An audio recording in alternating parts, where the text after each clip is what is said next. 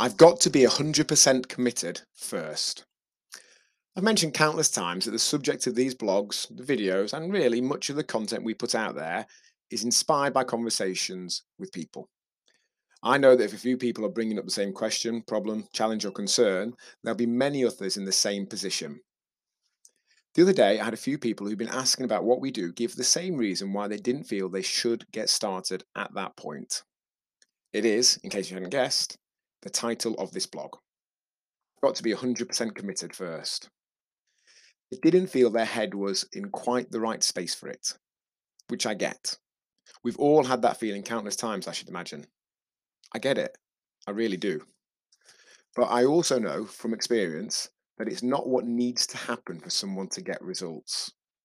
I know that every one of our amazing life changing results came not when they became 100% committed or they got themselves in a good place or they didn't have so much on or they could fully focus on it and give it my all.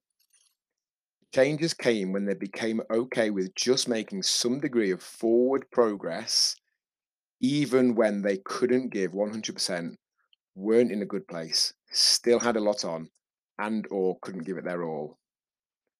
Because those things rarely, if ever, happen. Stars never align. Life always has a habit of getting in the way. And that's fine. When we wait for those things, we'll be waiting a long time.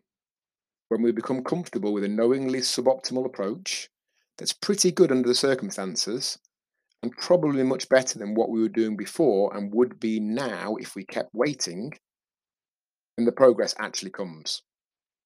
Going at 30 to 60 miles an hour gets you somewhere way faster than being parked until you feel you can hit 100.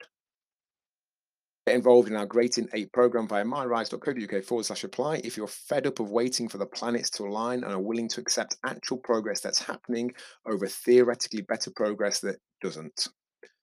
Much love, John, capital Hall.